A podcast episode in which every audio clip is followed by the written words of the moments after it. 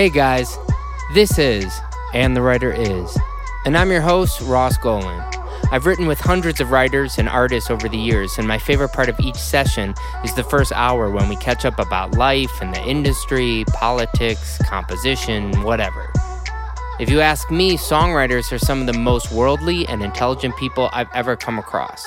So, this is a journey of learning why people write songs, how people write songs, and most importantly, who the people are who write the songs. Now, I'm co producing this with my friend Joe London, who was nominated for a Grammy earlier this year for Best Country Song. He makes us sound like angels. If you want to listen to the songs we discuss in this podcast, go to Spotify and look up our playlist And the Writer Is, or go to our website www.andthewriteris.com. If you enjoyed this podcast, please rate us on whatever your preferred podcast listening site is, whether it's iTunes or it's one of the others. We appreciate that effort and thank you. Hiring for your small business? If you're not looking for professionals on LinkedIn, you're looking in the wrong place. That's like looking for your car keys in a fish tank. LinkedIn helps you hire professionals you can't find anywhere else, even those who aren't actively searching for a new job but might be open to the perfect role. In a given month, over 70% of LinkedIn users don't even visit other leading job sites. So start looking in the right place. With LinkedIn, you can hire professionals like a professional. Post your free job on linkedin.com slash achieve today.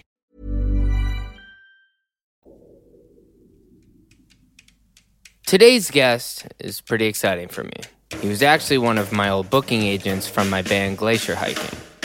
That is before he started writing number one songs. That's right. He was the kind of guy who was writing number one songs on the side. I mean, most of the time when someone tells me that they want to be a songwriter and they're doing some other job, I just assume that songwriting is a hobby for them.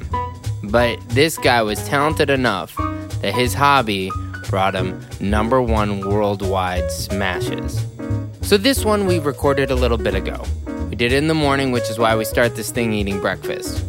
It's pretty much that vibe the whole way. I mean, I've known Evan for about 10 years, and the reality is, is that I had no idea some of these details in this story.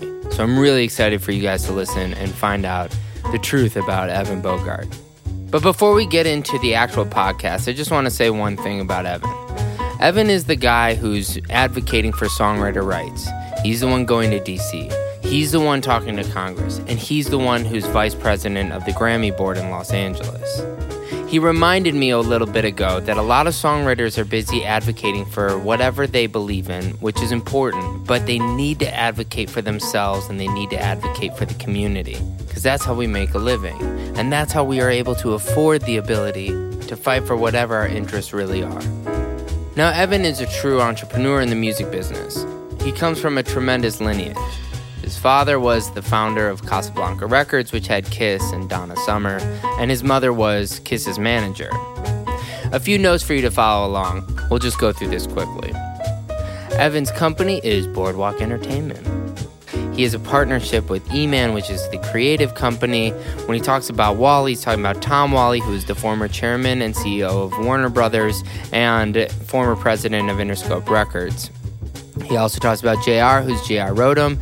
He talks about Zach, who's Zach Katz, who's the current president of BMG Music, who also was the co founder of Beluga Heights with JR Rotem. He talks about Jimmy, who's Jimmy Iovine, the founder of Interscope. He talks about Josh Humiston, who was an agent and a partner at APA, which is an agency. That was where Glacier Hiking, my band that I was earlier talking about, was signed. He talks about Jay Brown, who's the co founder and CEO of Roc Nation. He talks about Lindy, who's Lindy Robbins, one of the best top liners in the music business. And the rest you can find out as you listen to this episode of And the Writer Is.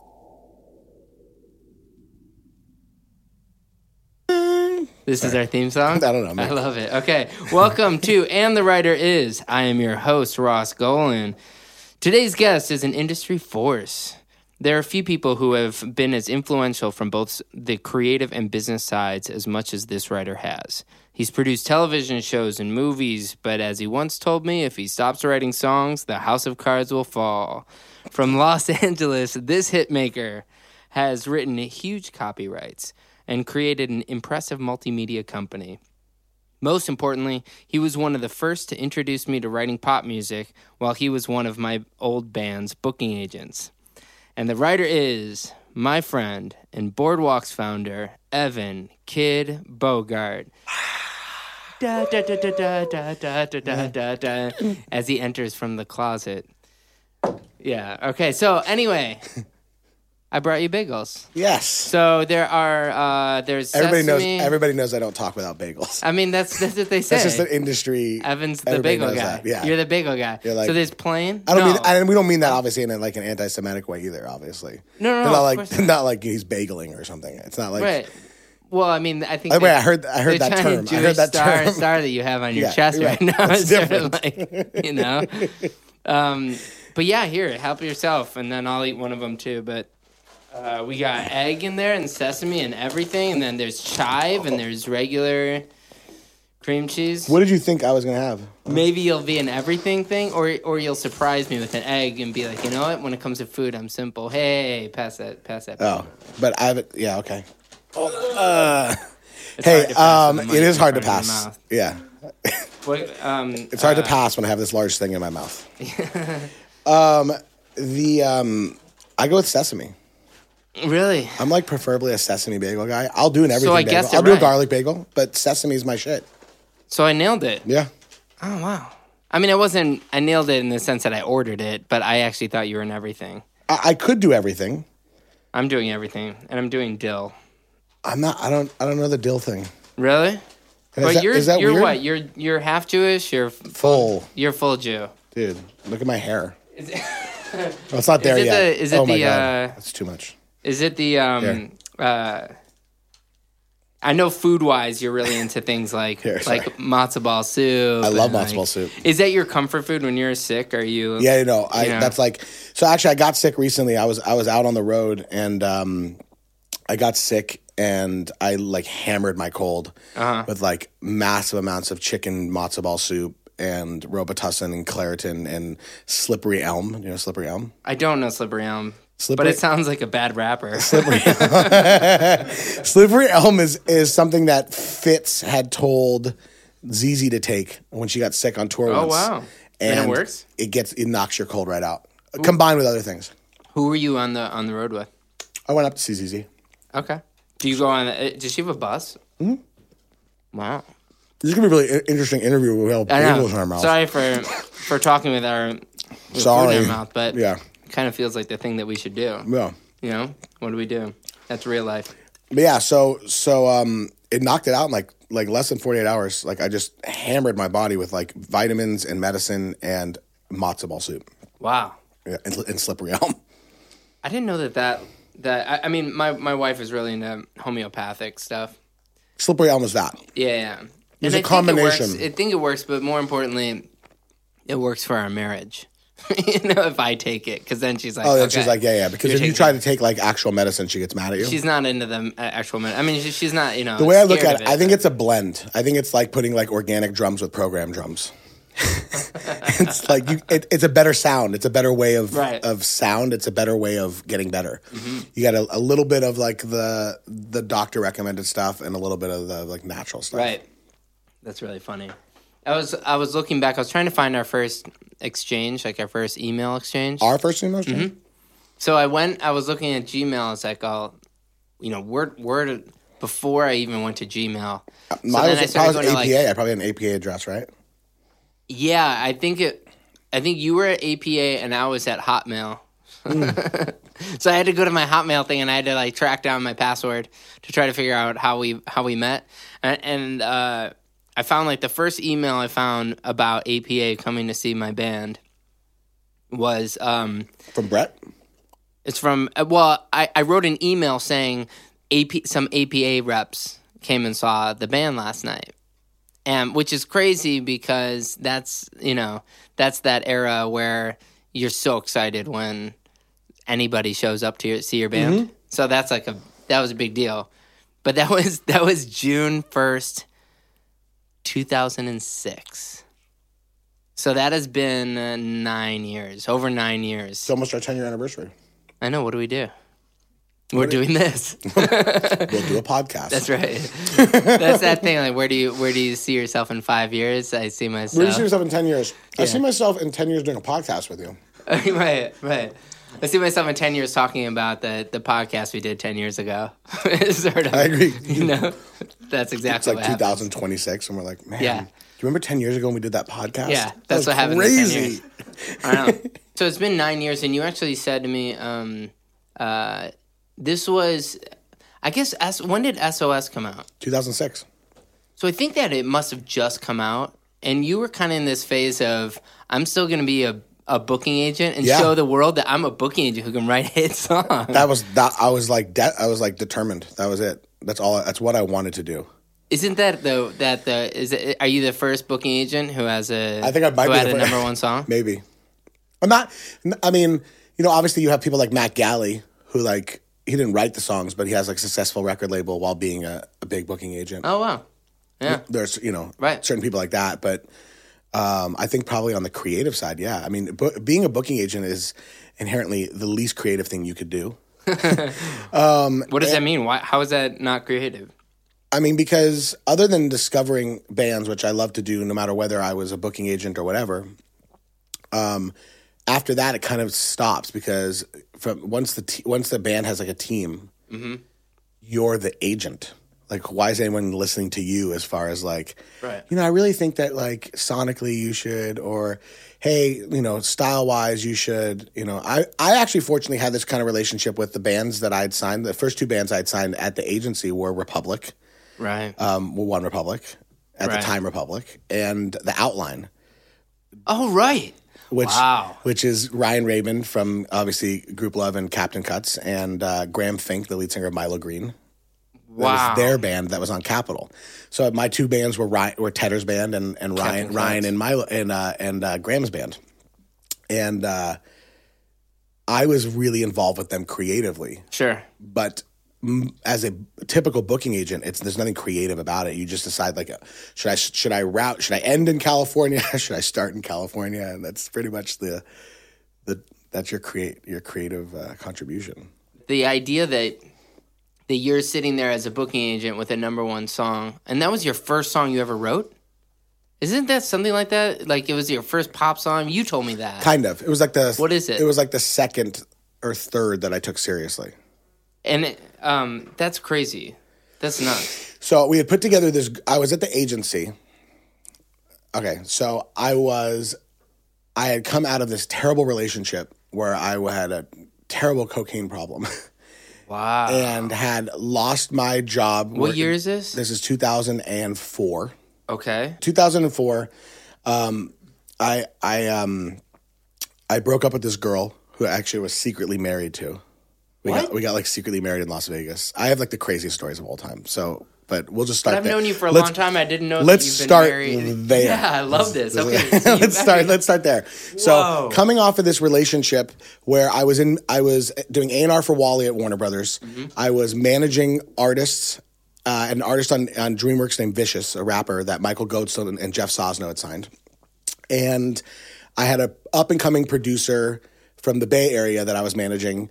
Who, had, who I had dis- had discovered through a friend of mine, and who was producing Vicious's album, a guy by the name of Jonathan Rotem, and I was What? these were my clients, and um, I basically the girl tried to stab me.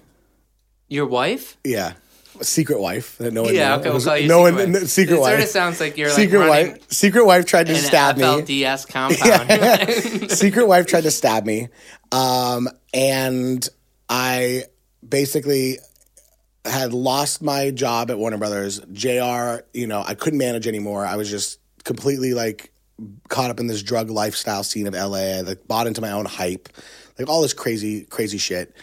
I was a terrible. I was just an awful, entitled asshole, right? Wow. So, How old Um, were you at that point? uh, w- like it was last year. No, um, yeah. Right. Right. uh, Now. twenty. uh, Oh God, how old was I? Twenty six. Okay. Yeah. That's the right age to have an ego yeah, problem. It was like a quarter. It was like a quarter life crisis, right. basically. Exactly. Right.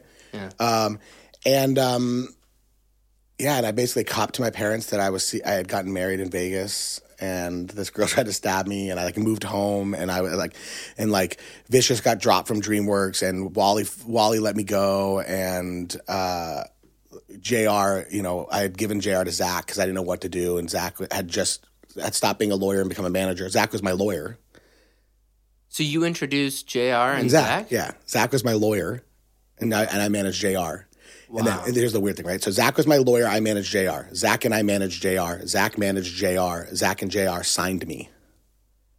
So are you part of, are you part of Beluga? I was the first person signed to Beluga Heights. but you're not like a you're not, anymore. So when my Sony deal ended, my deal with Beluga. No, I mean like you're not a partner of Beluga. no, no, Heights. no. I was never a partner. That was a I- separate they thing. signed me to Beluga Heights. I was their writer, Wow. so it was like a weird. It's like a weird full circle. But so uh, I had nothing, and I was broke, and I moved home, and I had no idea what I was going to do with my life. I was burned out at 26. Wow. And uh, I spent the summer working part time at a lighting store on La Brea and Melrose. Like a house lighting store. Yeah, they made like custom lamps and like they do a lot of like custom shades and lamps for movies. What were you feeling emotionally at that point? I was still just I don't know honestly. Were you still on drugs? yeah, I was still doing a lot of a lot of coke and and drinking a lot and Going to work all fucked up? yeah, Wow. Little bit of that. Did you even were you into music at all at that point? Yeah, it was just Like were you listening to hadn't- music at that point or were you sort of like I don't no care anymore about no, and, anything? and and also I was listening to mostly hip hop at the time, like no pop music, no Right. rock music, nothing, no dance music for sure. Dance music wasn't even like a fashion yet, but, um, yeah, man, it was a it was a crazy it was a crazy time. But uh, my dad was like, "You got to get a job." My stepdad. So and I was like, "Yeah, you know, I don't know where to go." And he's like, "My my like second cousin owns like a lighting store. You should go work there part time." So I did that, and then he kept saying, "Like, you got to get like a real job though." Like, so on the days you're you not have to get a there, career. yeah, figure out what you're gonna do. But he's saying was- this was to a kid moved- who's all who's all messed up on drugs. He doesn't I mean, know. like- he doesn't know I'm messed up on drugs. Oh, He just they know I'm- you're secretly married. now at this point in the middle of divorcing or getting that annulled or whatever, right? So Can you say your secret wife? No, no, no I don't need to know. you don't trust me. You don't want that because if she hears this, you don't know. She's Wow, she's, so fine. she's a wonderful person. she's a wonderful person. We all love her and wish her the best. Right? Is she messed up on drugs too? She's a wonderful person, and we all love her and wish her the Wow. best. okay, so so you go you go and you do this is crazy. So you go you're you're working at a lighting store. Your dad says you should. Your stepdad says you should go and do Right. So Get I a job So I, or have, a career. I, I, of course, because I'm 26 and I know everything, and I've at this point, you know, A and R'd an Eminem album, and a Tupac album, and I have had artists signed, and I've had artists that I managed that were nominated for Grammys, and I obviously think I'm the biggest hot shit in the world who's unemployed and living at home with his parents and broke. Um, still in this sense of entitlement like you know i'm also at the you know where it all started obviously was working at interscope when i was 18 as neil bogart's son and like feeling like the world owed me something right? Um, and then you know i basically decided i couldn't go work for a record label. I couldn't start at the beginning again. I couldn't go back to the mailroom. Too much pride right? So i'm not going to go to a label. I'm not going to go to a publishing company. I can't go to do management. Like what do i do? And i and basically you and you already have like when, when you're. It's not a bad thing when you're let go by a, a record label. We know 50 people who've been let go by a record label who then got promoted at their next job just because the industry doesn't know anything. But when you're let go by Tom Whalley at this point, you're did did, did they know? Did everyone know about your your drug problem? Is that No, sort dude, of I was like getting, what- I was getting, a, getting I was fired, getting, I was getting a you- Mm-hmm. check, and I hadn't, I wasn't doing anything. I don't think I brought him one band in like 15 months. Right, right. I think it was just based on the fact that I brought him stuff when I worked at Interscope for him because I, you know, he was my first boss at Interscope. He pulled me out of the mailroom and, and gave me my first A&R job and everything, and he, you know, taught me how to make a record with Tupac, and you know, he know he knew I brought in Eminem, and he knew, you know, I brought him a bunch of other artists that got signed other places, and I was involved in their A&R team over there for him. So when he went to Warner Brothers, you know, they brought me on in that capacity of more of like more of like a A&R scout ish A&R type. Not not someone who Right, would make right, a right. record. I wasn't coming from a creative place. No, it was someone who had a really good ear and eye for talent. Right. Who would find him the next bands. And I think like 15 months in, I hadn't brought him any like like not even like hey check this out. So by 26, you've already then. What when you say you you A and R'd, going back one step, mm. when you say you A and R Eminem and The first album, all that, so you're on the Marshall Mathers, Slim Shady LP, the Slim Shady LP, and how many A and R people are on that? five. Wow, what does that mean? You One A&R? one is one is um, one is the wife of the owner of the company, and two are DJ Mormilli and Right. and Dean Geistlinger. And then, and what does it mean you A and R it? Like you were helping coordinate sessions, or you were helping find songs and beats, and like, what is it? What do you? we, what is it? we all just, we, we all just hung out at the studio and made music. It was I was I was there for like the making of the entire album, and you know I did. I brought in the song "As the World Turns" was a song I brought in track wise, um, and uh, Uh-huh. and at this involved point, you're lot of- probably you know I was. I was 18 years old, 19 years old. Yeah, So messed up, and that's we because would go to we would go to like Tijuana to get like pills at like the Pharmacia. So all of you guys were messed up on that because you're having. Fun, I was actually yeah. sober during the Eminem album, which is, I, so which is young, or ironic. what? Well, I had come out of I had come back from rehab and in high school, and started. Okay, working- so let's go back because like eh, we keep we keep I know, like, we keep- I mean, uh, like flashback. right, right now, okay, because Okay. this is the weirdest way So of telling I'll, a story. I'll, I'll, I'll catch you up. Okay. You guys should probably just edit it. You know, this is we could, or you could keep it like more of like an all that jazz kind of thing. yeah, where, like, yeah. No, this back. is this is, mo- this is like the movie? flashback. Mo- Memento. Memento. yeah, yeah, yeah. yeah. This is Memento. So so uh, when I was 16, I, I was interning at Interscope Mm-hmm. for Tom Whalley and Steve Berman, and when I was 17, I got sent to rehab. right. And when I was 18, I graduated uh, high school in, in in Oregon in rehab, and then I came back when I was 18, and I started working in, right away in the mailroom at Interscope. I still kept in touch with everyone at Interscope, and I was friends with everyone there. When I was 16, and I was interning. I was Tom's intern, and DJ was his uncle's intern, Jimmy's intern. Right. So DJ and I became really good friends. Right. And have actually been playing fantasy uh, like sports with each other literally since then. So it's been like 21 years. Right. We've been in fantasy leagues together, which Sure. is awesome. Yeah, So it's that a is whole, cool. whole other podcast. yeah, we'll get into that. that I know a lot about. um, but but um, yeah. So uh, when I was 18, I worked in the mailroom there, and then you know right after Tupac, I was there. You know, I, I was there like the day Tupac died. Like I have like memory, like vivid memories of like people like crying and like the, the whole place just it was just like the saddest thing ever. and all. Sure. But when I was in in uh, high school and interning there, Death Row was actually in the building. In Interscope building. It was in Westwood. Yeah. So, you know, like I was like the kid who get off the elevator and like, you know, smoke weed with like Danny Boy or Rage or like, you know, and I go like stuff stuff mailers and shit, you know, that kind of stuff, right? When I was 18, I was in the mailroom and about 3 or 4 months after being in the mailroom, they needed to make a Tupac record. Um and there was no one left there who knew anything about hip hop. And it was Death Row was gone. Obviously, they were split from from Interscope, and they were going back into the to the Interscope owned masters and figuring out how to like make a new record. So Tom figured this was like the kid who he knew was like a hip hop head. Right. This was like the perfect play to teach me how to make a record. So he pulled me out of the mailroom into A and R, and was like, "You're gonna run. You're gonna be the coordinator for this. You're gonna run. You know, Did you at that point? Are you? Um, I know that you were also a rapper ish. Mm-hmm. So then, at that point, are you trying to get a record deal? I'd already tried. And I, just I gave in already. oh, at that point, you were like, I'm, I'm, I'm retiring. I'm putting, you know, hanging my. I tried when I was. cords. I tried right when I get, got back from rehab from Oregon, Uh-huh. and no one wanted to sign me. I went to New York and shot my own demo. Uh huh. Yeah. So then, at that point, you're didn't work. crazy. So are you still at that point? You're not writing anymore, though. No. I mean, no, because I'm like, well, maybe I'm just supposed to be in the business like my dad. okay. I mean, I, I'm creative by nature, but maybe I'm not supposed to be an artist. How old were you when your dad passed away? Four. So then, And now you're The- really flashing. We're going to flash. I know, I know the le- but the leg. Back to your four. the legacy of both your dad and your mom is obviously in the industry yeah. too. Yeah. Um, is that something She when you ma- she managed. right right Kiss she's and- she managed Kiss yeah. and you know both you grew up around a different era of music. You grew up around um, you know face makeup and all that, Yeah, and then sure. you know, and you end up in this street, uh, most street kind of music. I mean, it, but on the same level, Kind of my dad did too. You know, I mean, you know, he was he was instrumental in signing Curtis Mayfield and, and Bill Wow. Withers and a, Yeah. and a lot of that stuff to Buddah Records before he ran Casablanca, and then obviously Parliament and Chocolate City, and you know, he was always Um, when you were saying that, do you think that Tom Whalley and these people were giving you an advantage because of that, or do you think they because you grew up around music, you were more qualified? No. I think it had to do strictly the fact that like he needed someone to go in and like transcribe 120 Tupac songs Wow. and actually have an opinion about hip hop. Yeah, not just be a guy in the room. That's that's just another friend. Right. Is it? So it was kind of like putting it was kind of like this is Afeni Shakur. This is like Mopreme, Right. Tupac's brother. These are the outlaws. Sure. Like, go make a record.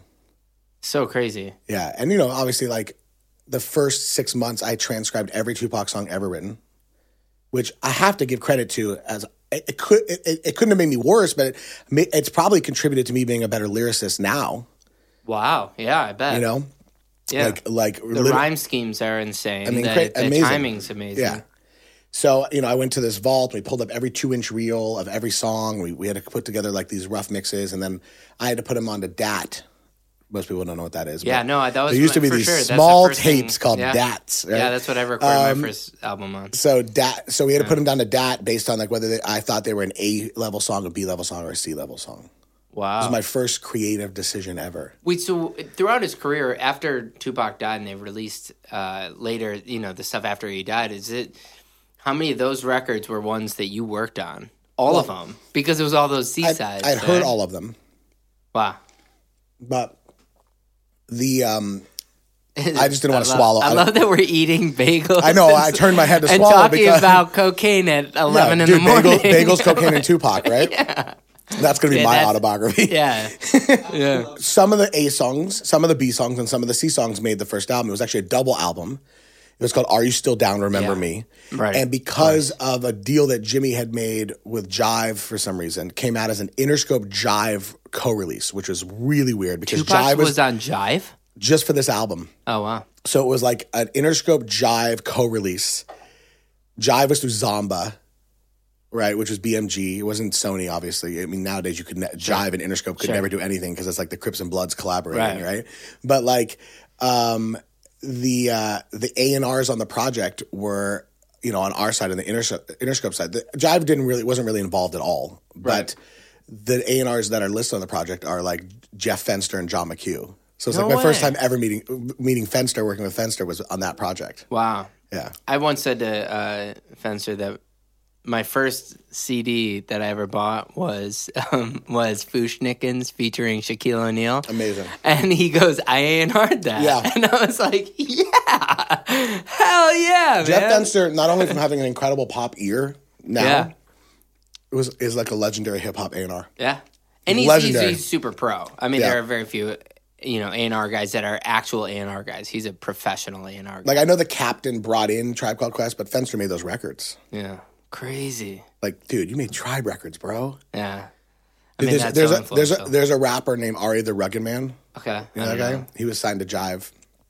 He actually hated his experience there. He has a song where in the middle of the song after the album he put out after he left Jive Records in the middle of the in the middle of the song he says like dream you know dreaming about killing Jeff Fenster like in the song. Whoa. it's it's crazy. so dark. um, wait, okay, so anyway, so obviously the, so I'm in I'm in Interscope and um and uh, yeah, so I, I worked there for a while, and then and then while I was working on the Tupac project, I I went to um I went to a freestyle contest in Inglewood. for real, Yeah, how did that go? I saw I saw this white kid destroy everybody, saying things like "Don't make my facial tissue a racial issue" and stuff like all these like really creative internal rhymes. And I Yeah, and I grabbed best. his demo and and brought it in and screamed at the top of my lungs for five months. No one would listen to me. So who introduced him to Dre? total by accident. He he heard the tape got slipped to Jimmy. One while and while Em was in town, we were hanging out with Em. We were up at the radio station. We had Friday Night Flavas. The next night, we were at the Wake Up Show, um, which were radio shows that were on Power 106 and a, a defunct radio station called The Beat. I guess is The Beat still around? I don't know. Um, but uh, they used to have like rappers on at midnight, and they would like battle and like talk about underground shit. Did And it, Dre heard it, Dre heard the demo that same weekend. Em happened to be in town, and Monday they met. They came into Interscope, and uh, he was signed. made it happen? That was it. Did uh did Eminem ever hear you rap? Yeah, for sure. Really? Yeah, of course. In fact, the song "As the World Turns" on his first album, Yeah. the way I say like I gave, uh, I brought that track in is that track was originally a track from my demo. No. Yep. Is that real? Yeah. Do you have the demo version? Not with me, but yeah. Wow. I mean, he obviously killed it way better than me. Right, but I mean, he re- did he just write that? He just rewrote verses. He's like, he's like, are you are you gonna do things? I was like, nah, man, I'm you know I'm done rapping. He's like, can I can I have this track? I was like, yeah, sure. Yeah, sure, Marshall. Did you call him Marshall? M M. he was always Eminem. for me, like Yeah. the Bass Brothers and everybody around us would call him Marsh, Marshall. Marsh. Mm-hmm. Wow, when was the last time you saw him? Oh, forever. Yeah, so it's not like you guys kept in touch. No, So okay, obviously, I, I wish. right, right. um, you know, I saw him several times. I mean, you know, like my my mom always jokes. She's like, you know, eh, she always tells people like, M- Eminem used to be at our house. He would call me mom, and he came over for Thanksgiving. Like, you know, it was that. It was like he was like the homie. So weird. So wait, okay. So obviously, there's this huge A and R thing. We're gonna fast forward to, uh, Yeah, anyway, so I go. you know, I go through Interscope. I leave. I go into management. Blah blah blah blah. Fast and then forward, you. When forward. did you? When did you? Real quick. When? Um, you said you were sober during the Eminem thing, and then when did you relapse? When I met this girl, Oh, thus tying the whole story together. wow. And when This did you wonderful, wonderful person. Right. When did you meet this beautiful? 2002. 2002. Yeah. So then all the way to 2006, you're Four, like 2004. 2004. You're having some sort of spiral. Spiral. Just Yeah. really quick spiral. Just jumping off a cliff. Um, was that like a, that wasn't an option for you though? You weren't actually thinking in a literal sense. Oh, no, no, You no, were no. never like I'm too suicidal with I'm it. too. I'm too chicken shit to kill myself. Right. Of course. yeah. I would have said. I wouldn't even. I wouldn't even like. I, like I wouldn't. Even, I wouldn't even like put needles in me. Like I don't know. Whatever. Like I'm just. I'm not a pain fan. Sure. Hiring for your small business? If you're not looking for professionals on LinkedIn, you're looking in the wrong place. That's like looking for your car keys in a fish tank. LinkedIn helps you hire professionals you can't find anywhere else, even those who aren't actively searching for a new job but might be open to the perfect role. In a given month, over 70% of LinkedIn users don't even visit other leading job sites. So start looking in the right place. With LinkedIn, you can hire professionals like a professional. Post your free job on linkedin.com slash achieve today. Hold up. What was that? Boring. No flavor. That was as bad as those leftovers you ate all week. Keke Palmer here, and it's time to say hello to something fresh and guilt-free. Hello Fresh. Jazz up dinner with pecan-crusted chicken or garlic butter shrimp scampi. Now that's music to my mouth. Hello Fresh. Let's get this dinner party started. Discover all the delicious possibilities at hellofresh.com. Wow. So then 2004, you then So anyway, you're like, so I'm leaving cut, this. cut to I'm getting. I'm cut getting to me my, throwing my entire life away. Yeah. um, falling down into this spiral drug hole. She tries to stab me. Uh-huh. Right. I'm working at the lighting store. Sure. Fast forwarding to everything we said, and I decide that I can't go back to a label. I point- can't go to a publisher. I can't go to a manager. Right. And Jr. and Zach have already started Beluga Heights while you were in the lighting store. Yes, it was called Uh-huh. net, it was called Net Worth Entertainment. It wasn't called Beluga Heights yet. And uh, you know, I um, I didn't know. I really just didn't know what I was going to do. So I I tried to I tried to figure out. I was either going to go work in radio because no one knew me there, or I was going to go work at an agency because no one knew me there. Right. That was my rationalization. Like if I'm going to start from the beginning, I'm going to go and labels were not having it at this point, or I you just, didn't want to didn't want to go there. because I just I just didn't want to come back in as like I'll be an assistant again. Like I felt like I felt like that was too much pride at that point. yeah, dude, stupid, but understandable for my age and the position I was in. Yeah, and I, I mean, wasn't and I wasn't and I wasn't sober yet. Credits. Okay.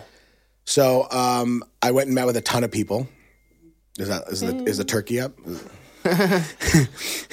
the turkey's ready. Yeah. Mom, the meatloaf. When's your stovetop stuffing?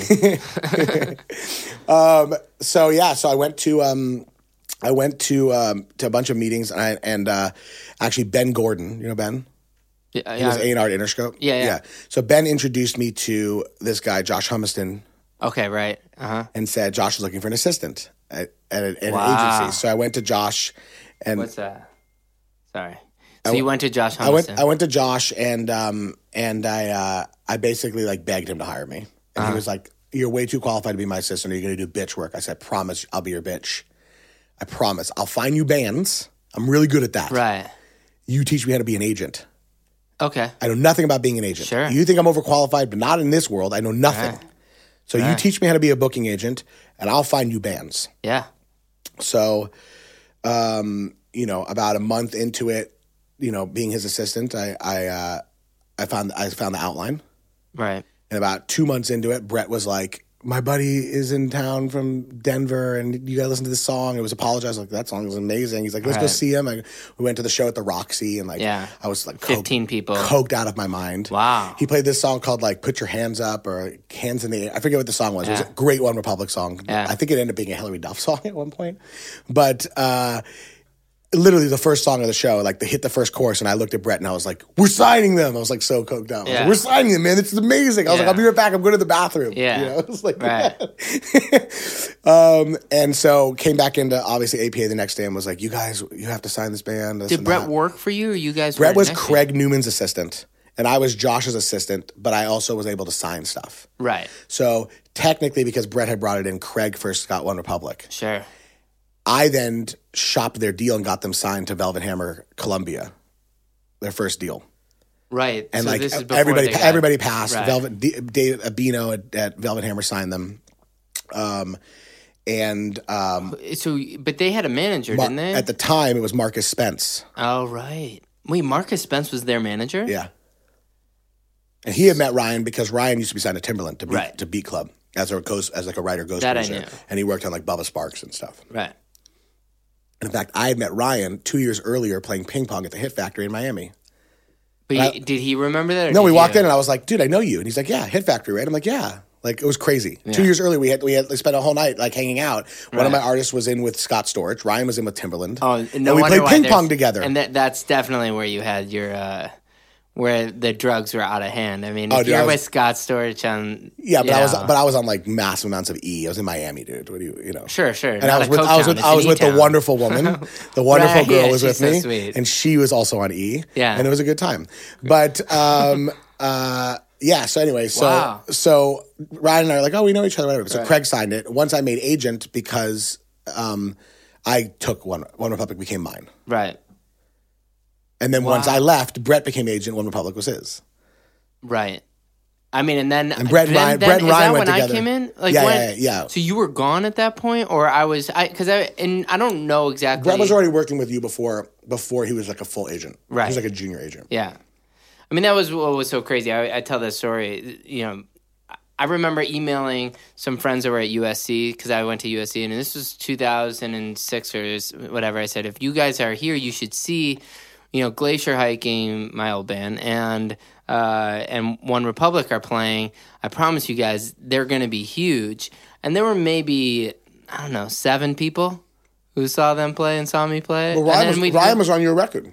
yeah, Ryan sang the feature on on on Save Some, one of the Yeah. glacier hiking songs. It's so it's so bizarre to watch any of your friends go from. I mean, I have Do you remember, do you remember a we went to the wedding in Oklahoma? Yeah, that's another story. We'll get to that in a second. But the but the idea that you go from I say this where people are as successful as the day you meet them. It's hard to adjust your head that oh yeah, Ryan's, you know, one of the biggest songwriters in the world and you meet him when he's you know, when when you're playing shows in front of 16 people. It's hard to adjust Also, your when, mind. also uh, him writing and producing for other people at the time, but incredibly frustrated about it. what do you mean? You know, I mean, he had written the the first single I remember him having out as a writer, as since I when I knew him Yeah. as a writer producer was Nikki Flores. Right. She was signed to Epic Records, and he, had, a- he had a single with her called "Strike," "Strike While the Iron's Hot" or whatever it was. It didn't. It didn't go. Sure. obviously. Um, but like that was frustrating for him, you know, or like J Lo, "Do It Well." Oh, I never heard of it. It was a single for her. Uh. Super frustrating. I mean, like you know, it was his. It was his It was his learning experience. I mean, he and I had a. Just kidding. Yeah, basically, he, he, he, the the only song in existence of me, Jr. and Ryan Uh-huh. was an Ashley Tisdale single called "He Said She Said." Oh wow. wow. Jr. did the track, and me and Ryan did the top line. So when did you start? When did you switch over to write with Ryan and Jr? When were you like, I'm Okay, done so being so I'm at agent? so I'm at the agency, and if you ever want to accelerate an addiction, a drug addiction, go work at an agency, because everyone's fucked up, and Really? it, I went from like I don't know this. I mean, I've I've had agents. Agents I've been agents to agents CAA party, and, They and. UTA and, and APA and, and, they're all really, and they're all like super functional. Like that's like Right, that's like I feel like if they stopped doing drugs, they'd be bad agents. right. It's the opposite. Like Wow. they like and you think that's still that's still prevalent? Um, I think that in just in the industry, there's a lot of people who are still doing a lot of drugs or drinking, and there's a lot of people who are sober, and the minor- Yeah. and the minority are the people who are neither, Right. Yeah. agencies included. Right. Probably more so actually agencies. Right. So So you go over to JR so, and you're so, like, so, hey, so six months into it, six months into it, I I uh, I uh, I go to a doctor, and he's like, "You have a hole in your in your septum, like you burned a hole through your septum, that's sweet. and like it's whistling." And this is this is and like, Hey, you can I'm like, I'm like. I'm like, well, I'm not going to do coke anymore, right. but I'm still going to drink and do like in like pills and weed and stuff. Th- Are you, then- you're divorced at this point? I haven't even. Oh yeah, yeah. I'm divorced from the first one. Yeah, Yeah, yeah. yeah, yeah, I actually have. I actually at this point am, have started dating my second wife. Okay, we'll get into that. Right. Um, but um, uh, she doesn't know that obviously I have a I have a problem at this point. You know, at this point. Oh. And I go to um, I go to uh, New Year's. Uh, Jordy is like, come. I'm like, come. He's like, come to Vegas for New Year's. Maroon 5's playing. You know, Right. Come party with us all weekend. Right. So I, I went to Vegas. This and, Jordan you know, Feldstein Yeah, that you're talking about. I, went, I, went, I went to Vegas and like you know hanging out with Adam and all them who I grew up with. Right, You know, when, sure. since we were kids, and you know everything's like comped, and we're all like doing shots, and you know Adam's like betting like thirty grand a hand at like the tables at the Aladdin, and it's like fun. Right. It's so fun, and I was up for like three days, and this guy gave me a, an upper, and then this six hours later, this guy gave me a downer, and then I woke up, and this guy's giving me an upper, and I'm drinking, and it was like crazy weekend, Yeah. and I was just it killed me. Like I came home that weekend on the on January third, and I've been sober ever since. Like I was Wow, like, I just, never went to meetings or anything. You just well, a week later, a week later, I, start, I started going to meetings. Okay. So I came home and I was just like, I'm tired, man. I don't want to do this anymore. I can't do this anymore. And at this point, did you tell your second wife? Not yet, but I, I, mean- went to my stepdad and who is a doctor and who's also sober, and, and he was like, uh, "You should go to meetings." And it took me about a week to actually go to my first meeting, and uh, and then I was pretty hardcore AA.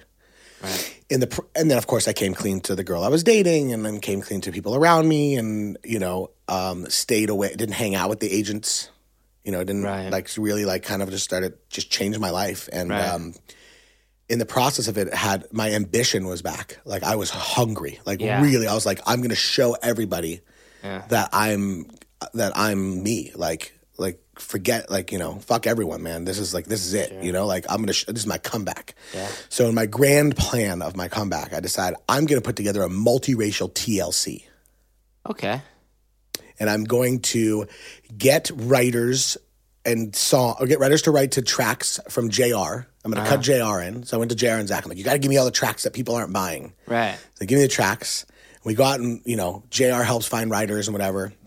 But at this point, he's he's like his only success has been like you know like uh, uh the best friend remix for Fifty Cent and like Right. a Lil' Kim song that like peaked at like thirty or Sure. something, lighters or something, Yeah. whatever it was, or whoa, or I forget what it was called. But um, so he's like you know he's in playing keys for Dre, like he's like up and Zach's still building Jr. at this point. Yeah. He's Jr.'s not Jr. Right. Um, and then also, you know, my client slash friend Ryan is also giving me songs and ideas for the girls for this. So I went out and put this girl group together. And I took all my. I was living at home still. Right. I took the little money I was making, like four hundred dollars a week from the agency, spent it on studio time Right. for the girls, and put together this girl group. And um, and uh, yeah, and I tried to um, Get it signed. yeah. Wait. So wait. How is it? It's crazy to think that. While I was an It's- while I was an assistant at the agency, basically. It's weird to think that. Neil Bogart and you know his son is spent needing to search for use uh, like the little money that you're making a week to find studio time. I feel like the city probably would have studio space for you. Were you at this point No. trying to be like, I'm cutting, I'm You know doing my own thing? Here's here's a, here's a crazy thing. So my dad, being who my dad was, people Yeah. assumed that I, people gave me things, but because my dad passed away when I was four, his friends in the industry would always want to talk about him, but they never wanted to give anything for it. it was all of the uh, uh, assumption of nepotism and none of the benefits.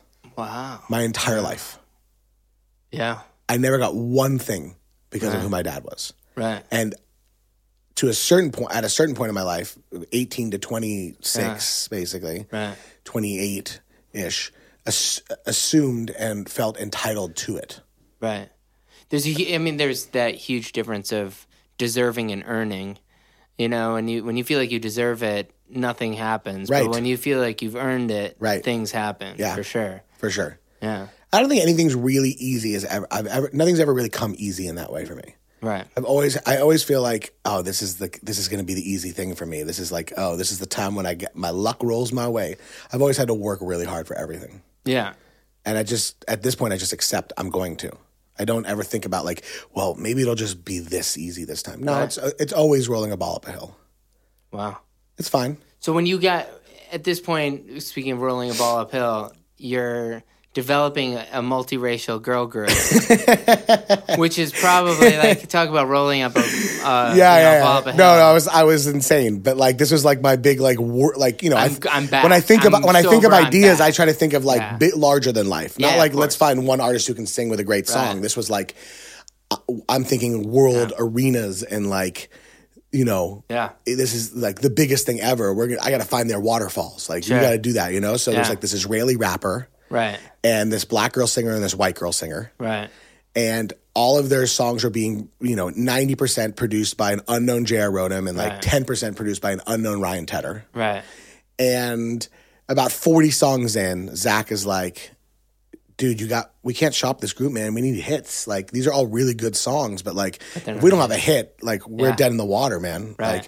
Like and JR and Zach had this crazy idea. They're like, why don't you try writing to some of the tracks? Like, you know, you write for fun. Like, I've been joking around. I'll write on stuff, like mess around and stuff, you know? They're like, Right. you're like so talented. You're so creative. Like, why don't you write something? And then all of a sudden, So, soft sell. I went, I went, yeah, I went, I went home and I listened. JR gave me all his reject beats that he wasn't selling. wow. And um, I listened to all the beats. And the first song I wrote was to this one beat called, it was a song called Jungleistic. Right. Um, that didn't work out, did it? Especially for a multiracial group, huh? No. You think maybe that was a bad title? No, no, it was like it was like still it was like let it was like let, it was like let sweat get wet get jungleistic dun, dun, dun, dun, dun, There's dun, a- ballistic. you know, there's it this was mul- like it was it was and by the way like the fact that I even knew melody was like a surprise to me. Yeah. Like I surprised myself that when I went to sing, like. I wasn't singing like you know. Sometimes you get they're like, no, you could sing melody, and people just sing to the chords, and you're like, Right. oh, they can't, they don't hear it. Right.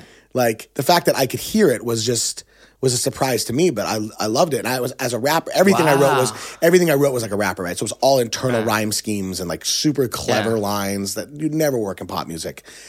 Um then I wrote another song was terrible, and then the the third song I wrote, so the second song that we ended up keeping was over a thrown away beat sampling "Tainted Love" by Soft Cell. Wow. And I went and played them for Zach and Jared, and they're like, dude, you wrote those all by yourself? I'm like, yeah. And they're like, I mean, yeah, like that's incredible. Cut them on the girls. Let's go shop them. Right. Like they were like that excited about them.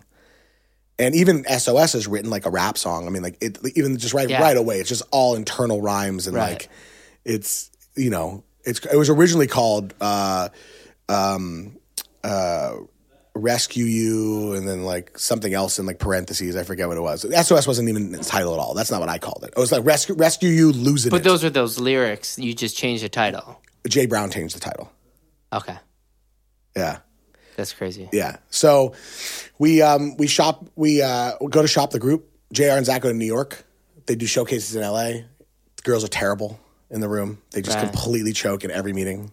Right. no one wants to sign the group. Everybody wants to buy the songs Interesting. So Yeah. even the labels are they're savvy enough JR at this point. yeah, the labels, al- almost every label said the same thing, which is like, yeah, but we have these girl groups that are already signed. Like, we we could use the songs. I'm just not sure about the group. Right. And Jr. and Zach eventually called me and were like, uh, "Good news, bad news." I'm like, "What?" And they're like, "The bad news is you got to drop the girl group." Like, Right. what? This is my comeback. What are you Yeah. talking about? This is the worst news in the world. That's not even bad news. That's like four hundred dollars. worst news. Worst news. But um, uh, good news is we sold the songs. okay. What do you mean you sold the songs? They're my girl, girl They're group my- songs. So upset. You're so, pissed, upset. So pissed. Trust and me. you're trust me. sober. Trust you're me, sitting Evan. there being like, I should go and go six, like six months sober. Yeah. Trust me, Evan. They this, this, destroyed this me. is going to be better. This is going to be better. Trust me. And they were uh, right. yeah, yeah. Well, at, f- at first, Christina Milian was cutting SOS, Oh, interesting. and then she turned it down. yeah. And then it was like sat there for a few months, like, okay, I guess nothing's gonna happen with the song. And then it was like, Jay wants to cut it on this new chick they have, this girl Rihanna. And then they sent us the song of her singing it, and I was like, Perfect. I was like, this is terrible. Really? Yeah, because you you, re- you take for granted the fact that you know her accent now, Oh, right. That's right. but at the that's time like a- you were like you were, you were like, what the hell is this accent? Right. This is terrible. She she kind of sounds like like there's something wrong with her, like mentally. Like it was a little off. Like you were like a little confused by the way she was pronouncing words. You were like, "What? How would that ever work on pop radio today?" Right. You know. And then listening back to the original demo now, yeah. it's so vanilla because she she's had so much personality and ta- Yeah. and and her voice is what Yeah. made it. Her tone. I mean that that thing of tone is worth more than skill. Yeah. And she's her tone is so Oh, unique yeah. that that And she was that seventeen. accent's she, actually an advantage. she was just she was just growing into it. She Yeah. didn't even know what she had yet. Yeah, she had Pon de Replay, and then SOS is Yeah. like her first real number one, was- it was real her- pop hit. Yeah, and we and she they shot the video for SOS on her 18th birthday. Wow, On her, we were at we were there at the video shoot. It was on her. It was her birthday that day. that's crazy. And at this point, you're thinking, "Oh, that's cool," but you, it's an generally like m- at that point, she's a mid-level artist. Well, the so song came like, out in "That's kinda cool." January 2006. Uh huh. In May 2006, the same day I got made full agent at APA, the song went number one in 15 countries. Wow. So when you say going back It to took your five months for it to go number one. yeah, long story short. By the way, it was the first time ever that they held back a single on iTunes, and the song was flying up the charts. And they rele- it was the first. It was Why it was were they holding it back? What is it? It was number 30, 33, number 32, number 32, number 32. Yeah, right. Dropped the single on iTunes, one. Wow. It was the first time I ever saw that. I'd never seen any. I, ne- I don't. I if someone can tell me number one, number one at radio, number one on Billboard too. Yeah, is yeah. the whole thing? number one on both. It, it was number going number one on radio, and they hadn't even released it on iTunes yet. Like it wasn't out so yet. nuts. So when they dropped it, it shot to number one, Right. Because of the sales. Right. Um, and uh, Was that Jay's idea? Was that like a manager someone, move? yeah, something like that. I don't know. It was, it was, it was, it was genius at the time, and no one had ever done it. Obviously, it, it, you know, nowadays people drop songs before they even go to radio and they go to number one, but back then, radio led, and um, and yeah. So going back to your original comment, six years ago, uh, or it feels like six years ago, I was an agent Mm-hmm. When the didn't want- bagels were and- fresh. and I didn't want to leave when the bagel, and I didn't want to leave being a songwriter either. I wanted to do both because I got made agent the same day that the song went number one. Right, and you had aspirations. At that point, you probably think I could run, you know, be a big agent, and, Right. You know, Yeah. I can write songs on the side. That's what it was. And then Jr. and Zach called me like every day, dude. You got to leave the agency. Dude, you got to you got to leave the agency. What are you doing? And I would come. Why? Why? Wh- is that a mistake? Yeah, I tell people all the time And why is it a mistake? because now now we actually know when we can actually sense when one of our songs is is is reacting, go. right? So what do we do when we know a song is going to go? we write like crazy. like crazy Right. because you know that the nature of this industry Right. is that when you have a hit song, everybody wants to know every, what else do you have, Right. Right. So I didn't know that at that time. Not only did I not write like crazy prior to the song going out, I wrote part time for the four months post the song being number one, sure. Which is like insane. That's so like in retrospect, you would never do that. You'd be like, "Oh, song number one. Okay, peace. I'm gonna go do another job." Yeah, like that's, that's, like, so crazy. Like no, you capitalize on that. Even I if you you hadn't written that- prior to that, you go crazy, right? You just double sessions every day. Like, what do I got? You know? And And, J- what's it was so- frustrating for Jr. because his writer was had a day job. Well, it didn't, and it's not a. At that point, it's probably not really a money issue. It's just a focus issue. No, of course, like- total focus an issue. ego- like an and also, he would. Jr. was doing like twenty hour days too. Like, so I knew I could do night sessions with him. You know, Right. he was like on this like insane because he was seven days a week, twenty hours a day. because he was capitalizing on it. He knew better, Yeah, and he had a manager that was pushing that. pushing. Yeah, I probably pushing him to work less, but Jr. just wouldn't couldn't wouldn't hear that. Right. you know he was just so you know in the meantime they um eventually JR they called me and they were like, "What's it going to take, bro? What's it going to take for you to leave the agency?" And so I said, I thought of the the craziest thing I could think of at the time, which was like, I don't know, put me in the studio with Britney Spears. Right. And the next week, me and JR spent the entire week in Vegas with Britney Spears. She was a huge fan of SOS. And uh, Crazy. And you're like, okay, and I came, I came back and I quit the agency. Sure. And I told and I, I I kept my word. I quit the agency. I went to go write full time. And here's like, you know, one Republican, glacier hiking, and you know, what was it? What's the Ryan's band from uh, Captain Cuts? Oh, the outline. The Outline. So these three bands are sort of just now floating around. I never, mean, I was you know, with Ryan and I never talked about it. Obviously, we became really good friends and, and whatnot. And our my second wife and his wife are like still really good friends. Yeah. And um, I never thought like I always thought in like retrospect like what it must have been like for being as talented as you are as Ryan Yeah, and your agent please. hit no Oh, had a number, number one, one. before you have a hit song. Yeah. It must be like a really weird and surreal, Sure. frustrating moment. Yeah. You know, It's frustrating. I mean, this is. but like I mentioned like, this. like, I mentioned this in the I- last time I we would've been- hung out, but like the the e- envy is really hard in this industry. I I have a really I wake up in a really good mood, and then I go and I check charts why? because That's the I first thing you do. No, I'm lying in bed. I have three songs on on on a Don't chart do right it, man. Don't do it. So I'm like watching these charts, but the reality is that there's already songs that are that I see climbing up in front of, and and there are new songs that get released every week, and and all of a sudden I'm still lying in bed with one eye open, checking my phone in a shitty mood because my song's not climbing fast enough, can't and all that. this, and it's you know I see, I think.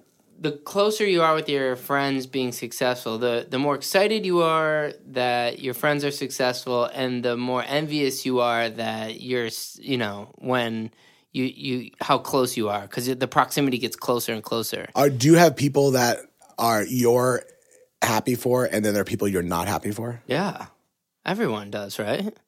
Yeah, I think to a certain extent. I try to be happy, man. I just. I try. try but so there are the people. There are the people who. Um, there are some people where I don't think they're they're particularly talented, and they're fortunate for being in the room at the right time over and over again, which means that they must have that vibe.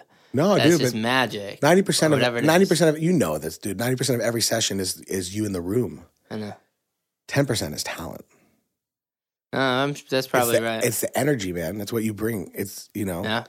It's like I always say that it lives and if dies don't- by you. if- You're you're a if you're- primary if you're writer if, you're, in the room, If you're an asshole in the room, no one wants to write with you, Yeah. and you probably bring down the room. right. You know, there's got to be every successful writer out there has to contribute something to the being in the room. I Yeah. think. Um, although I will say there are a few successful writers I've written with who are just it's a pain to write with them, but they're constantly successful. Right. So maybe there's something. So to do you say. look at their success and do you get frustrated, No, no, no. Uh, or do you look at it and you're just not even affected? By I'm it? not even affected by it. I don't care. Do you think it's because of the number ones that you've had that you're able to see it from that perspective, or do you think it doesn't matter? No, I think if you are ambitious, if you're in the music industry, if you're if you're ever you're ambitious, period.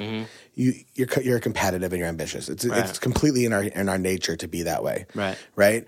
I do my best to run my race with blinders on Oh, well, yeah. Because I have seen so many writers go up and down. Like, you know, it's funny, like new writers pop up and you're like, yeah, this is like, you know, I remember you when your name was this five years ago. Sure. Like being there almost 10 years, I've seen like three or four crops of writers come and go.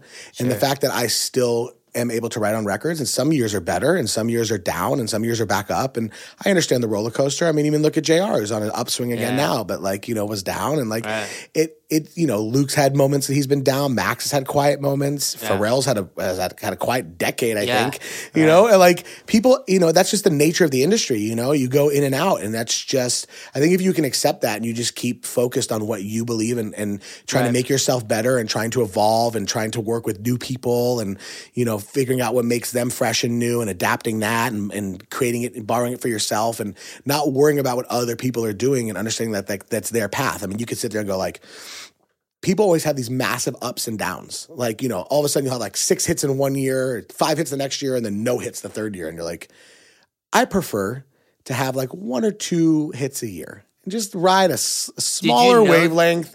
I don't want to have like the six hits in one year because I don't want to have the no hits the next year. you know, I'd rather I'd rather keep it even Right. for my sanity, for my like waking up and not feeling riddled with anxiety moment. Yeah, but did I- you know I, would that- rather just be you like, you know that? what, things will be okay. Did you know that af- after SOS? No, No, because, it was your my stepdad. My step. agent. My stepdad said to me, he "Goes, don't leave the agency." And I was Oh, like, wow. "Why?" And he goes, "Because you may never have a hit song again." I was like, "Uh, thanks, Dad."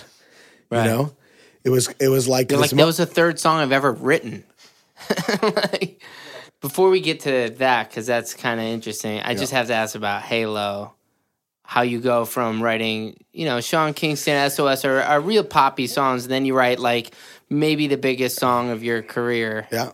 Oh, You so know? okay. So Ryan and I would write sometimes, but he was busy with his band stuff, and then and This then, is after Apologize, so right? yeah, or yeah, right yeah, around Apologize. Yeah, yeah, but uh, to apologize on Timbaland's album. Yeah, yeah, yeah. On the- on the Timbaland Right, right. but he's just done, you know, No, no, so he's doing- he's doing- he's and, doing- uh, Apologize. He's now the biggest. He went from he's a hot new writer. He's like the hot guy and whatever like that. So I'm writing with him sometimes, but he's on the Sure. road a lot supporting OneRepublic, Sure. right? And um, uh, I don't know what to do, so I'm writing with Greg, and he had introduced me to this demo singer friend of his, this kid DQ, right. and so DQ and I started writing like every day, and uh, and we became like basically writing partners for the better, Sure. for you know lack of better or whatever, and um, we started the writing camp together. Um, which was just a, a collective of us of a bunch of writers together at the time. Sure. We just called it the writing camp, Yeah. right? And um, we uh, in in in the meantime, you know, I would write with with Ryan when I could. Right. Ryan's on tour and he's in Michigan and he's playing basketball on an off day and he like Yeah. ruptures his Achilles. remember that. Like shattered it Yeah. playing basketball. Yeah. And so they had to go into surgery there and they had to cancel the rest of the tour. Yeah. And they flew him back to LA. And his first day back in LA, Genevieve went to work. And, you know, Ryan was like, you know, on crutches and had, had to keep his leg elevated and all this other stuff. And I was emailing him every day because he he was like, "Yeah, I'll sing the hook on Save Some," and that was like that era. Oh, was I- it? Yeah, I just remember going to his apartment and he's got his huge cast on. Yeah, and, yeah. like on on uh. Where was that? On the block away from Highland. yeah, on- yeah, it was right. It's like right Wil- by Wilshire Highland. now. Wilshire yeah, Highland, yeah. Uh-huh. So um, he uh, he I was I canceled my session and Yeah. said I, I was gonna I, I went and got La Scala. I brought like over like salads. I was like I'm gonna come hang with you, man, keep you company while Genevieve goes to work or whatever. So like she's like bye, you know, rest and all that stuff. Leaves the closes the door. Ryan's like, come on, let's go right. I'm like, dude. You're Yeah. supposed to be resting. He's like, no, no, no. He gets up on his crutches and like hobbles into his studio Yeah. room, whatever. And he sits down there, and um, he's like, let's, let's write something for Beyonce. Like Jay Brown wants something for Beyonce, and I was like, cool. And you know, and we were sitting there, and I was like, you know, what we should write. I was like, let's write like Ray LaMontagne Shelter, but like, but like for Beyonce and Jay Z. Yeah. And like he puts his hands down on the keyboard, and it was the angelic patch. And I was like, you know, like I'll like keep you safe, like you know, like a halo. And he kind of like looked at me, and we were like, Cool. yeah, let's write that. And then three hours later, we had the song, Right. minus the bridge. Right. He sent he sent the song to Jay. An hour later, Jay wrote back and said, "Please hold this. Don't do anything with it. I love it." And Ryan's saying the demo because he's got. Ryan's I mean, saying the demo. I, I think people underestimate I have that. how great of a voice he has. Also- like his voice can sell. He's he's got that thing. Also, he's like, about- also he's the he's the he's the apologize guy. Right. People, writers were calling me like McKeeb. All these people were like, "Dude, you got to hook me up with the apologize guy." Like no one knew Yeah, Ryan yet. right. He was like the the crazy dope song from the Timbaland album. You got. I want to write with that. And this guy. is, I think, apologize came first, and then bleeding Yeah, love yeah, of course. knocks off his own song Yeah, number yeah, one or yeah, something. yeah, yeah, yeah. So which was a Jesse McCartney song. was it Jesse McCartney? Song. Right. Right. but uh, yeah, so uh, the next day we decide we're you know we're gonna ha- we're gonna have uh, you know we go out to eat that night to go out to dinner with our with my with Ashley and Genevieve Sure. and uh, you know Ryan's like. Dude, it's a smash, right? The song's a smash, and I'm like, it's really good. And he's like, dude, it's a smash. I was like, I can't say that, man. Yeah. I Yeah, I mean, there is that thing I just, I just can't do that. I It's can't. only I a can't. smash in retrospect. It is, but like, Yeah. but like, I knew there was something special about it, but I didn't want to. I just couldn't say it. Right. it was too you know whatever So the next day we said, let's, let's write a bridge. They love it. There's no bridge. Let's write a bridge. So we came back in and we spent three hours, the entire length that wrote us the rest of the song, Yeah. writing a bridge. Right. Um, and in the bridge, we actually the original bridge. He has like a part that he's like, "You will shelter me, and I will shelter you." Like it was like a Yeah. an homage to Ray. Right. Like you know, we were like it's a very clever bridge, Right. which no longer exists. She ripped it out of the song Right. and did her opera thing It's probably which was way better than our bridge, Right, right? You're like, damn, why didn't we think of the opera thing, right? like, it's probably good. It's probably a good thing that. Uh, and, and, and, nowadays, it like if people knew that that that was that that inspired you, that would bring a whole other. Well, I mean, there's nothing in the song that sounds like it. So you, Sure, I totally get that. yeah, it, it wasn't like, it's we were inspired by that- Ray, like you're being sued. It's not. Right, it wasn't like right. it's not close to Shelter. Right. It was just like what it, we, we, were- we were we were we were drawing from the concept of Shelter. Absolutely. yeah. Um, that being said, had we left the bridge in with that line, That would be we may have so we may have been screwed. right? So, um, But yeah, so she pulled that out. She Right. and you know she added a word to the song. right. Which to this day I still don't understand how we didn't write that word. What was the word? It, and it, it rhymed. Like, we left an un, an unrhymed sentence open, and she just added a word that rhymed. Um, she's like, "Gravity can't begin." We our demo goes to pull me back to the ground. She Ah. added again. yeah, right. How did we not think of that? Right. Like it's the most like bizarre thing. Like can't begin to pull me back to the ground again. Yeah, of course, duh. Like Yeah. we left it ground. Why'd you do that? I don't know. If you look back and listen to the demo of Ryan singing, I'm like, why did we not say again? Do you ever listen back to that demo? Yeah. and it's weird. This is that thing where, um, where when you write at home and you have an acoustic guitar, piano, and you're writing with somebody, you haven't really produced out the record. Maybe you put a couple drums down, shit like that, and then the song becomes a worldwide, you know, a real smash. Like the kind of song. To me, Halo's the. You know, I- remember when you were telling this story where you were in a meeting and somebody said to you, "Put on Halo," and said, "This is just to remind you." Yeah, Marty Uh, Bandier. yeah, this Dude, is to remind you of what you can do. That was the best, like best and like I mean funny. I thought it was funny. I mean it was Yeah. it was meant as like a, a jab. Maybe it was tongue in cheek though. Marty's a I tongue I think it's a tongue in cheek thing. Yeah. because because you are you did you do write that in a in a tiny room. Yeah. and you think. This No, is a, you- and you guys are out, and later Ryan's saying this is a smash, and you're saying I don't know if I can say that yet. And then if you were to walk down the street, I think it's one thing when you say all the people you've written with. It's another thing to say I wrote Halo. Even if you say I wrote SOS, there's probably you know the Rihanna song sometimes. That's a big song, but you know that song. The fact that you can say Halo is the same thing as saying Umbrella, or you know, it's like it's a massive copyright. It's Yeah. crazy. I mean, it, I imagine that still comes. I would love to write another one, but I'd be happy. I'd be I'd I'd, I'd be okay if There's a you know the If that was author from Eat Pray Love. Yeah. She does this TED talk where she talks about what happens when you try to write after you've written your biggest success. You know that she knows that she's not going to beat Eat Pray Love. It was so big, was made into a movie, and wh- what is the emotional approach to following up what is clearly going to be You just have to do your best, an impossible thing to match. You have to write something totally different, which you've done. different and successful in a different way. Yeah, I mean, I, I think that's where I mean, you, know, can't you can't you, tonight tonight for Hot I was about to say you can't you It's can't like- put Halo and Tonight Tonight in the same world, but yet Tonight Tonight technically had more radio success than Halo. Oh yeah, I'm right? not surprised. It's not. It doesn't. It doesn't even like nearly come close to the cultural impact. right. But the song itself is over like a half a million spins at radio to date. Like Yeah. it's like it's a massive radio Yeah. song that you know went top five at pop and number one at Hot Yeah. AC. It was multi-format, recurrent. Yeah. you know, synced to high heaven. I mean, I bet. But I- but I- you but you would yeah. never. No one no one ever like walked down the aisle to Tonight Tonight or like you know they don't perform Tonight Tonight at like a Haiti relief concert. You know like It's so funny. you know it Right. doesn't have the cultural impact. and that's the thing is You wouldn't had- be nominated you've for had- Grammys. You've you had know? so many songs that have been secretly very successful. You know, I think "It Girl" yeah, is, which like, kinda nuts. Should have been way more successful. Or "Take You There," even the Sean Kingston. These were pretty pretty big records. Yeah, That they're all top tens. Yeah, that's pretty amazing. But I, there is something about to me, I think Halo's just it's hard to it's hard to beat it. It's like tonight tonight is actually really impressive. The be- fact that you, you broke a band. I mean, uh, Savan said that to me once, where he, he was talking about how with um, One Direction and with Oh, Cher of Lloyd, how no matter how many hits you have with Usher and with Britney and all that, you're Yeah. just another song for them. Yeah. But if you can break an artist, Yeah, yeah, that's that's the that's the golden keys. Because to- after tonight, to, uh, tonight, you then have the ability to sign MKTO. You have the ability to Because to, of- to do yeah.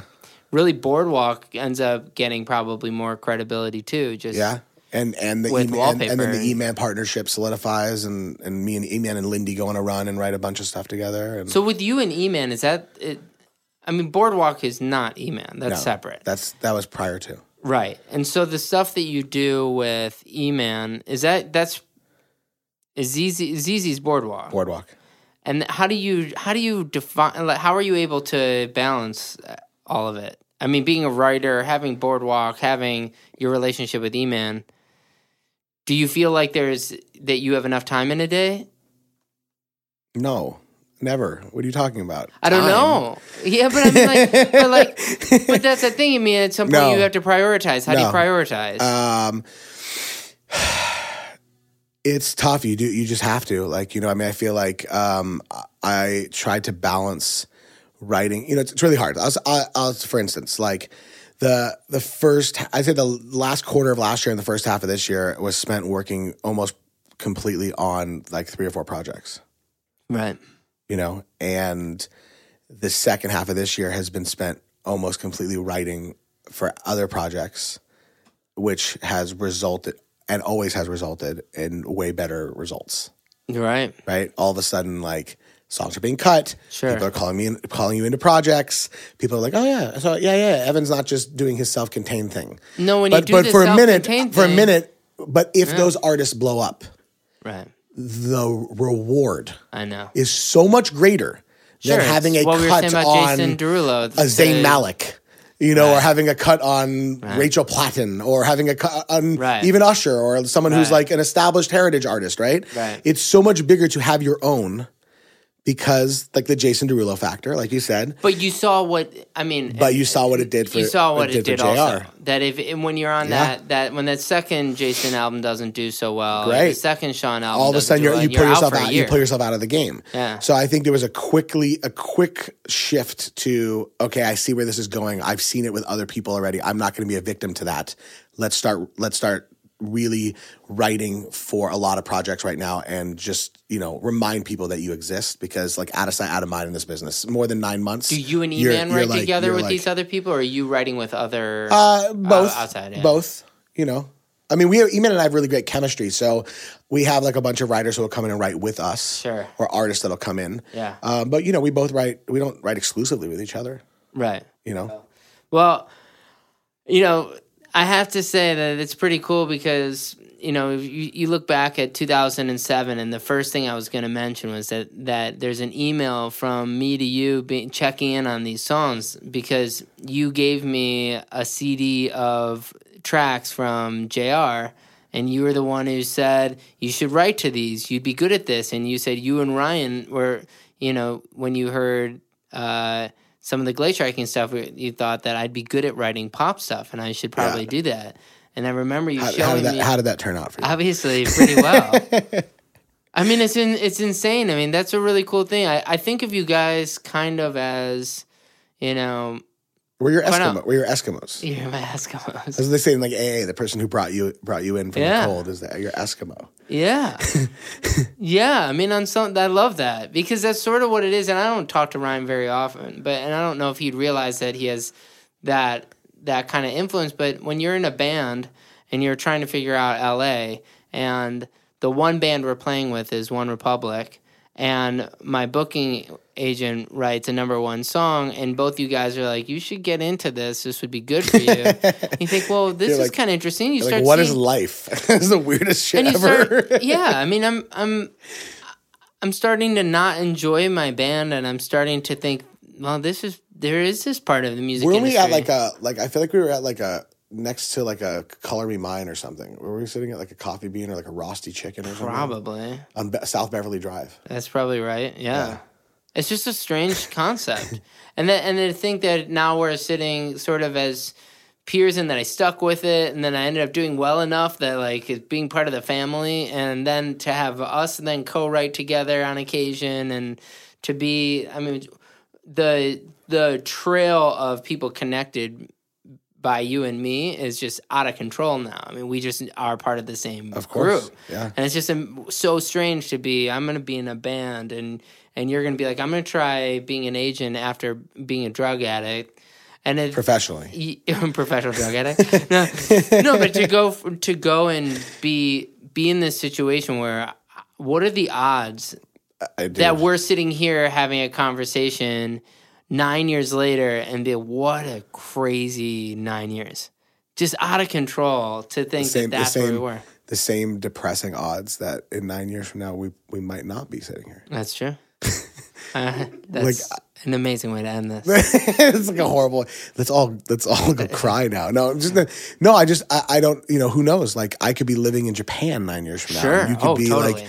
You know, you could yeah. you could be running for Congress. Like I don't like who knows. Like uh, right? Well, I want to, mean- you know, and I mean, nine years is like a literally a lifetime. If you look back at the fact that nine years ago, SOS came out, it feels like yeah, forever, yeah. and also somehow feels like it's yesterday.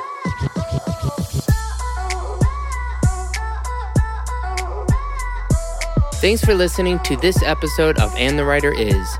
If you want to hear music from this songwriter I just interviewed, be sure to check out our Spotify playlist or visit our website at andthewriteris.com. If you like what we're doing, please subscribe to us on iTunes.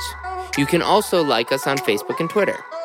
And the Writer Is is produced by Joe London, edited by Miles Bergsma, and published by Big Deal Music. A special thanks to Jeff Sparger, David Silverstein from Mega House Music, and Michael White. Until next time, this is Ross Golan.